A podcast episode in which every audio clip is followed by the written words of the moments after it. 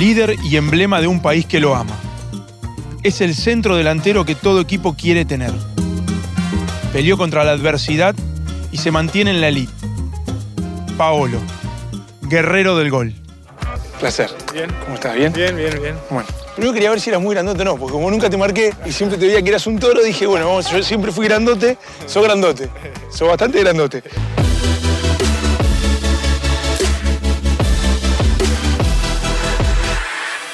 ¿Arrancaste en Alianza Lima? Sí, ¿Sí? sí.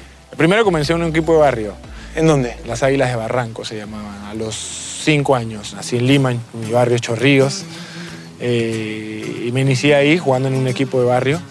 ¿ya? Jugaba la Liga de Barranco, jugué- jugaba con, con gente ya unos tres, cuatro años mayor que yo, mayores que yo. Porque ya me había acostumbrado en realidad a jugar con los, con los amigos del barrio, que también eran mayores que yo. Sí.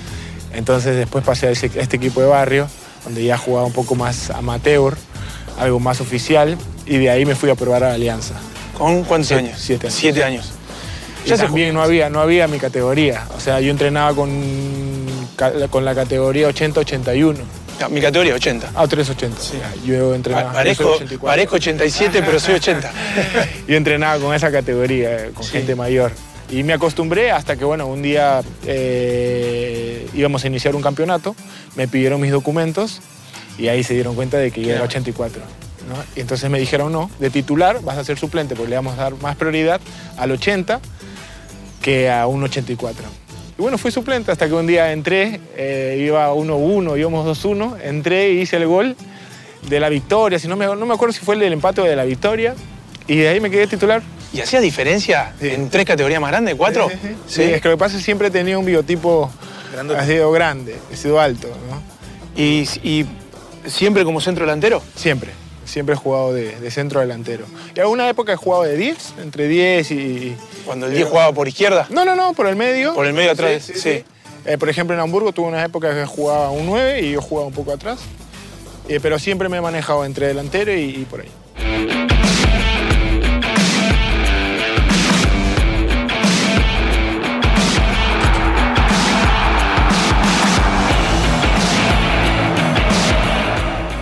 Yo me fui a los 17 años para, para Alemania. ¿Cuánto estuviste en Europa? Eh, 10 años. 10 años. Sí, 10 años viví. O ¿Tus sea, amigos? Cuatro años en, en Bayern Sí. y 6 años en ¿Y, Hamburgo. tu- y tus amigos, tu infancia, Perú? Fue difícil, fue difícil. Los primeros, sobre todo los primeros tres meses, me costó muchísimo. Me costó muchísimo. Llamaba a mi mamá todos los días, llorando, quería regresar. ¿Solo te fuiste? Solo, solo, solo. Totalmente solo. O sea, no, no tenía ni papá, ni mi mamá, ni el amigo, ni un primo. No, solo, totalmente. ¿Pero ya de entrada fuiste con el primer equipo? Eh, entrenaba con el equipo, eh, con el primer equipo de vez en cuando. Estaba con el equipo amateur, ¿no? Donde salimos campeones. En esa época estaba Philip Lam, Schweinsteiger, Rensing, que era supuestamente el, el- el que iba a ser el sucesor de, de Oliver Kahn. Teníamos, no, un equipazo. eh, Con Oliver Kahn jugaste después. ¿Perdón? Con Oliver Kahn jugaste después. Con Oliver Kahn primero subió Philip, después subió Schweini, Schweinsteiger y después subió. Es la selección de Alemania prácticamente. Pero bueno, en el medio, adentro estabas vos también. Sí, es sumamente difícil ¿no? que le den una, una oportunidad, sobre todo a las canteras. ¿no? En Bayern siempre van a contratar al mejor delantero. En tu puesto, claro, porque por ahí hay otras posiciones que pueden tener más oportunidades. Sí. Pero centro El delantero. centro delantero, olvídate, era muy, muy difícil. Pero yo había salido goleador del, del equipo amateur, eh, habíamos salido campeón y, y me dieron la oportunidad. Aparte, de vez en cuando entrenaba y muy bien. Así que me- cuando me dieron el primer partido para jugar, eh, eh, creo que en mi segundo partido ya hice un gol, entré a los faltando 30 minutos, hice un gol y así sucesivamente me, me- me quedé. ¿En Bayern con quién competías? Eh, en esa época estaba Claudio, mi compatriota, Sí. estaba Roque, Santa Cruz, Giovanni, Elber, después vino Roy Mackay. Y, y bueno, entre ellos, entre ellos, entre los tres. ¿Quién fue el mejor futbolista con el que estuviste dentro de una cancha? Uh, es que he jugado con varios. Alguien que vos mirabas, que decías, este es mi. Yo, cuando sea grande, quiero tener cosas de él. Como Ronaldo Fenómeno, obviamente. Sí, sí, sí. Mi papá me hacía ver siempre los videos de Ronaldo Fenómeno y, y eran increíbles, ¿no? El, el- el arranque que tenía, la potencia, la fuerza, eh, el poder de definición que tenía, era, era increíble, ¿no? Y siempre anhelaba, anhelaba poder por lo menos finalizar como él, ¿no? Porque obviamente, o sea, frente al arco no te erraba ninguna. ¿Y pudiste conocerlo? ¿Pudiste... Sí, sí, sí, Tuve la suerte cuando estuve en Corinthians, eh, bueno. tuve la suerte de conocerlo. Eh, bueno, una grandísima persona en el cual eh, no, no es mi amigo porque no tenemos una comunicación fluida de, de que nos comunicamos siempre, pero por ahí siempre me, ha- por ahí me ha mandado un mensaje para, para ver, saber cómo estoy. Yo me imagino eso, vos decís, bueno, era tu ídolo o era la persona que vos mirás y de repente cuando lo ves te, te conoce, te dice, hola Paolo, ¿cómo andás? Y vos decís, me conoce. Sí, ¿cómo, ¿Cómo es eso? Sí, sí, no, es increíble. O sea, la sensación que uno pasa después de haberlo visto mucho tiempo en Europa, eh, donde le fue muy, muy bien, eh, y después de haberlo conocido de cerca, es, es increíble, ¿no? Es algo que no lo puedes, no lo puedes creer y cuando lo tienes ahí solamente le pides la foto, ¿no? Y Corinthians fue un momento importante en tu carrera. Sí, sí, sí, importantísimo porque, bueno, eh, eh, vine aquí de Hamburgo, eh, ya venía, tenía seis años en Hamburgo y mi intención era ya salir de, Alemania sobre todo. Tuve una, una, propuesta de, España, pero se tenía que abrir una puerta de otro, vender a un jugador para, para poder- coger la mía. Y, y Corinthians me viene a buscar, eh, que obviamente necesitaban un, centro delantero y que, bueno, venía, iba a jugar el- Mundial de Clubes. Y entonces la estudié, eh, dije, bueno, eh, a ganar el Mundial de Clubes y nuevamente retorno a Europa, ¿no? porque esa era mi intención. ¿no? Venía, tenía en esa época 27, 28 años, 28 años si no me equivoco. Y justo salió como, como, como yo me lo esperé. Eh, hice el gol en la semifinal y en la final. Eh, conseguimos la- el Mundial de Clubes. ¿Dónde arranca la jugada? No, desde atrás. Nace de, los, de, los- de la saga, comienza, o sea, comenzamos tocando, eh, salimos jugando, mantuvimos una pose de bola enorme, que no, no sé cuántos pases subieron en ese gol. Un compañero se queda solo mano a mano, sale Peter Shech, le rebota y la bola me queda, me sobró a mí en el, en el aire. Y eh, tenía tres, tres, tres defensas de, de- de- de Chelsea ahí dentro del arco y no, no había cómo errarle, ¿no? ¿Llegás a pensar algo en ese momento o no? No, no, no, no. En ese, en ese momento son, segundos, ¿no? Son segundos que la jugada se forma rápido, pa, pa, pa. La, la- la- oportunidad de gol que se le presenta a mi compañero, pa, me sobra ahí, yo aquí, y veo tres jugadores aquí, lo único que piensas es meterla, ¿no? Meterla, o sea, como, como de lugar. O sea, no, no, no piensas en, en que si la fallo o no, o, o- o la voy a meter y entrar. la- Tienes que meter donde tiene que entrar la bola. Por eso no fui delantero. Yo, yo ahí hubiese pensado un montón de cosas en el medio y seguramente lo que menos hubiese hecho es empujar la pelota Sí, pero yo arco. tenía tres, tres defensas, se metieron a- a- Al arco. Al arco, pero bueno, no había cómo errarle.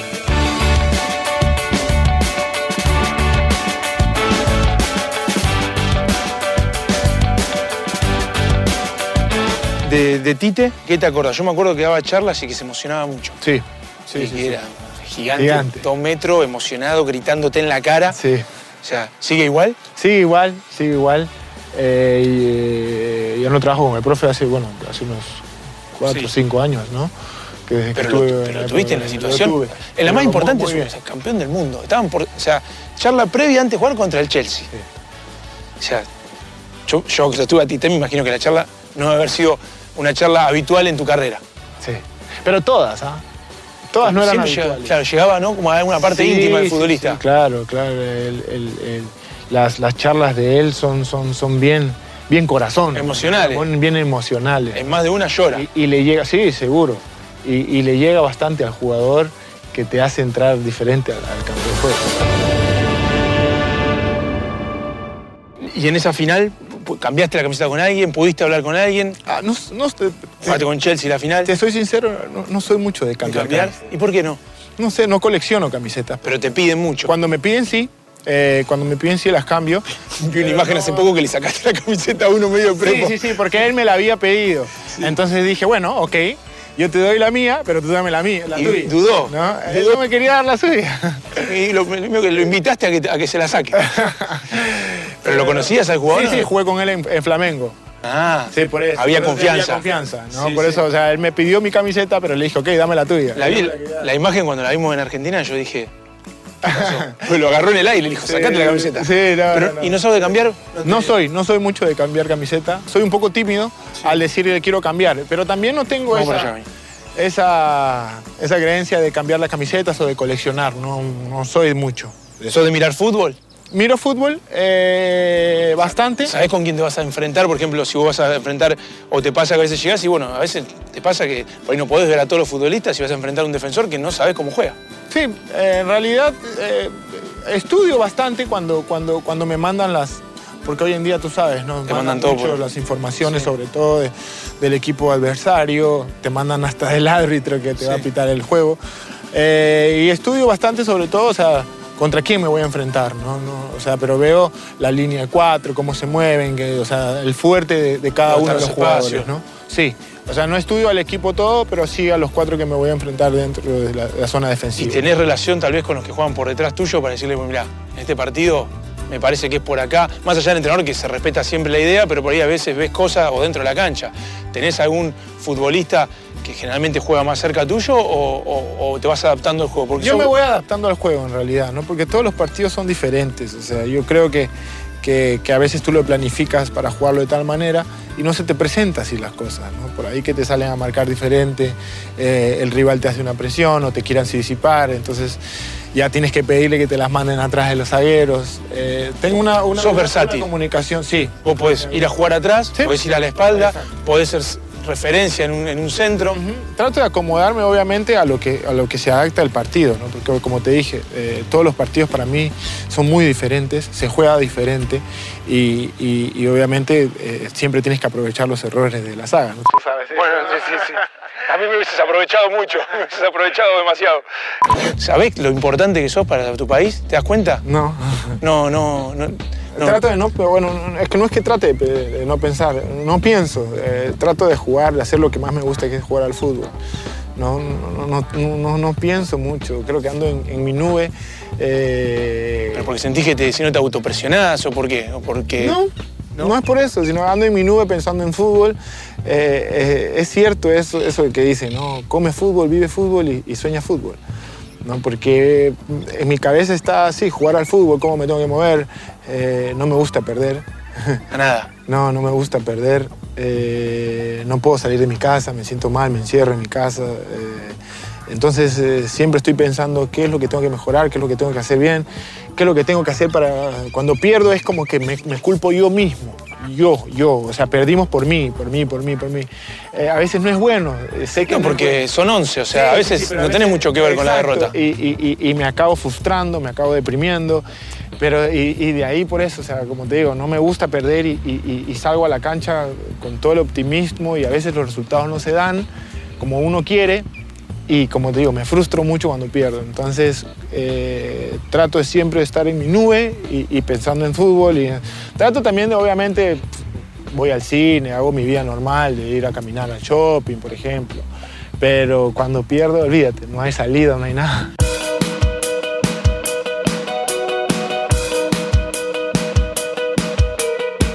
Gareca el, el- el- el 9 es fundamental. Quiere que patee los penales, o sea, en tu caso, que además sos referente, Es que él es ha sido nueve. ¿no? vos sos capitán, o sea, con el centro delantero tiene algo que eh, es... eh, no sé si decir que es un trato distinto, pero sí, o sea, le presta más atención que al, que, que al para mí, que a, que a otras posiciones. No sé si le presta más atención, pero está muy pendiente. Aparte de, de- de que esté muy pendiente, él, él- él tiene una comunicación, porque claro, él me dice siempre, tú eres el capitán y contigo tengo que mantener una comunicación, eres uno de los mayores aquí de este, de este grupo. Eh, y también obviamente me da, me da mis, mis jalones de oreja cuando tiene que dármelos, me da muchos consejos. eh, yo estoy bien agradecido con el profe porque desde que venimos trabajando ha sido una relación súper, muy, muy, muy buena. Es buen tipo, es buena persona. Buen tipo, buena persona. El comando técnico en general. Eh, y estoy muy feliz, muy feliz. Y, y- y- y- y creo que todos mis compañeros también. ¿no? Incluso hicimos campaña para que se quede, profe, porque me imagino que después del Mundial le llegaban miles de ofertas, Sí. miles de propuestas. Y obviamente todo el grupo quería que se quede. Pero sienten que es un cariño mutuo, porque yo lo hablé con él y él cuando habla de Perú habla con mucho cariño, o sea, los quiere a Sí, ustedes. el profe tiene, tiene un cariño por, el- por el Perú enorme. Eh, él antes de la selección ya había trabajado. eh, Sí. el- el único malo en el equipo adversario de Alianza. El universitario. Eh, ajá, y, y- y eso hasta el día de hoy debatimos, ya porque le decimos siempre que, que el estadio de la U es, es- es feo, ¿no? en el que se acaba de jugar la final de la. Libertadores, es horrible, que, que es la congeladora y el profe mata por la U. El momento en el que no puede jugar, el momento de- de- del doping, ese fue el peor momento, el más, Sí. el, el más complicado, no, de tu carrera deportiva, sino de tu vida, de estar en una situación donde sí, injusta. Sí, obvio. Por- sobre todo porque fue muy injusto, ¿no? Eh, fue el momento más difícil que pasé eh, en mi vida. Eh, y ya no quiero ni recordarlo, ¿no? Porque hoy en día me encuentro muy bien jugando Sí, fútbol. pero fue el más triste. Me hizo perder, claro, muchísimo, ¿no? Estuve un año parado, ¿no? Y mira la cantidad de partidos que, que he jugado este año. 34 años, un año sin jugar es mucho. Sí, O sea, sí, el sí. cuerpo no reacciona como a los 25. Eh, pero no es eso, porque yo me- hoy en día me siento muy bien. No, tenés una genética particular, Pero que, o sea- digo, digo, o sea, hay algunas cosas, hay algunas cosas, eh, eh, por ejemplo, que digo, uy, eh, en esta, en esta, me hizo perder, digo, cosas de. Todavía de estás fútbol. pagando cosas de... Sí, de- sí, sí, me hizo perder cosas de fútbol. O sea, no, no de posición, sino, por ejemplo, a ver, eh, si yo no hubiese parado, por ejemplo, acá, la hubiese puesto allá. Ah, ahora sí, porque sí, ahora tengo un poco más de lenteza porque, bueno, claro, estuve parado un año y me hace comprender cosas que obviamente para el otro año creo que voy a estar mejor. Y sentís que entonces fue algo que, bueno, que lamentablemente sucedió en tu vida y que te pone a prueba, o sea, como para ser mejor. Sí, obviamente, ¿no? Trato, trato de sobrellevarlo, ¿no? Obviamente. Yo te veo triste, no te veo con rencor. O sea, te veo triste con ese momento, pero no te veo enojado, ¿viste? Si no, bueno, son tal cosa. No, ya está, ya pasó. No, porque- sí, obvio, porque ya pasó, ¿no? Y hoy en día me encuentro feliz jugando al fútbol. Pero ah, fue durísimo lo que yo pasé y, y- y- y- más que nada fue por una injusticia. Y, a veces ya no, no necesito ni hablarlo, ni, ni- ni- nada, ni, ni- volverlo a, nombrar lo que yo pasé, porque obviamente ya, ya está. Eh, hoy en día soy feliz jugando al fútbol y, y ya está, eso es lo que me hace feliz.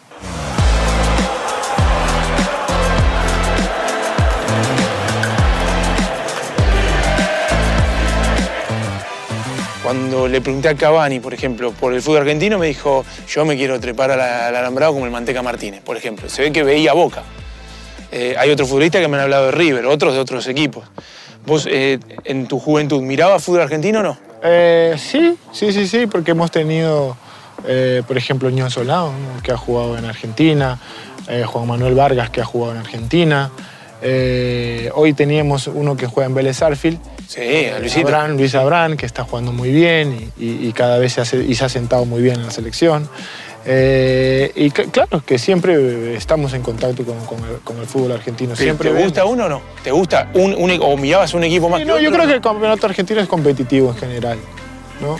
En general creo que es, es un fútbol atraente, que a cualquier jugador le atrae y, y- y- y todos los equipos son muy competitivos.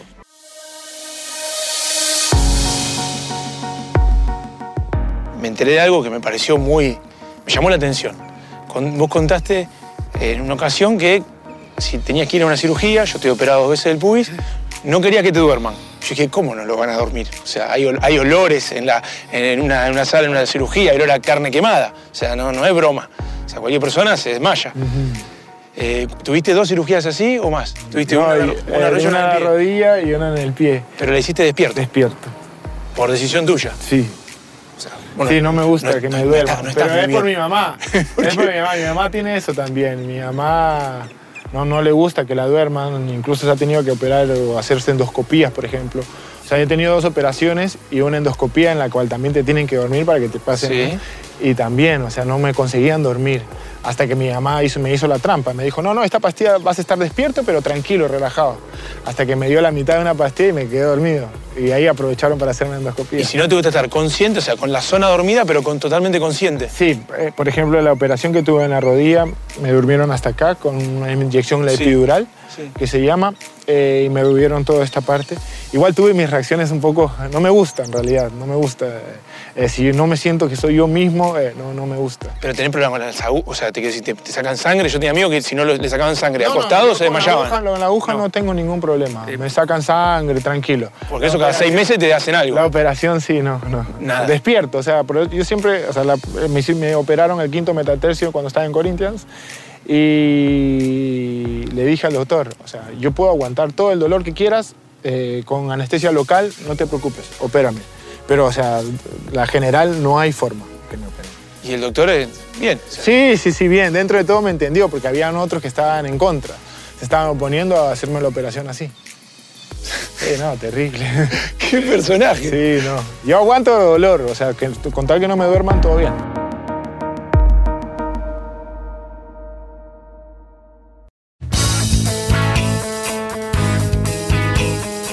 Tuviste a Tite, yo también lo tuve. Tuviste a Gareca, tenés a Gareca, que yo también lo tuve. ¿Tuviste algún otro que, te haya marcado?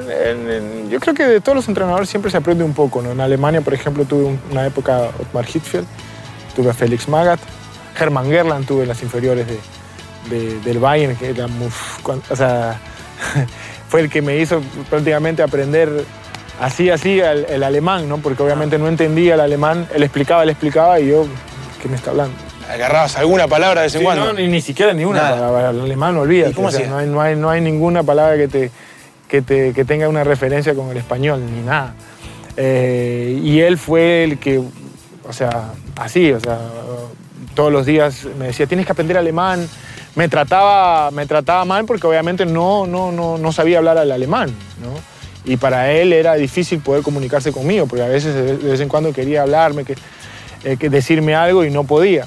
Eh, pero bueno, eh, lo aprendí a la fuerza el alemán. Lo aprendí a la fuerza y hoy en día, bueno, ya con mis hijos hablo, hablo en alemán. ¿Sí? Sí, tengo dos hijos que viven en Múnich. ¿Y, cuando lo vas a visitar? Se, mm, Es difícil irlo a visitar porque aquí juego todo el año, ¿no? Y después en diciembre hago que ellos vengan. Ah, sí, sí, sí, hago que ellos vengan. Pero que yo vaya es muy difícil. Pero igual hasta el día de hoy tengo comunicación en alemán con ellos.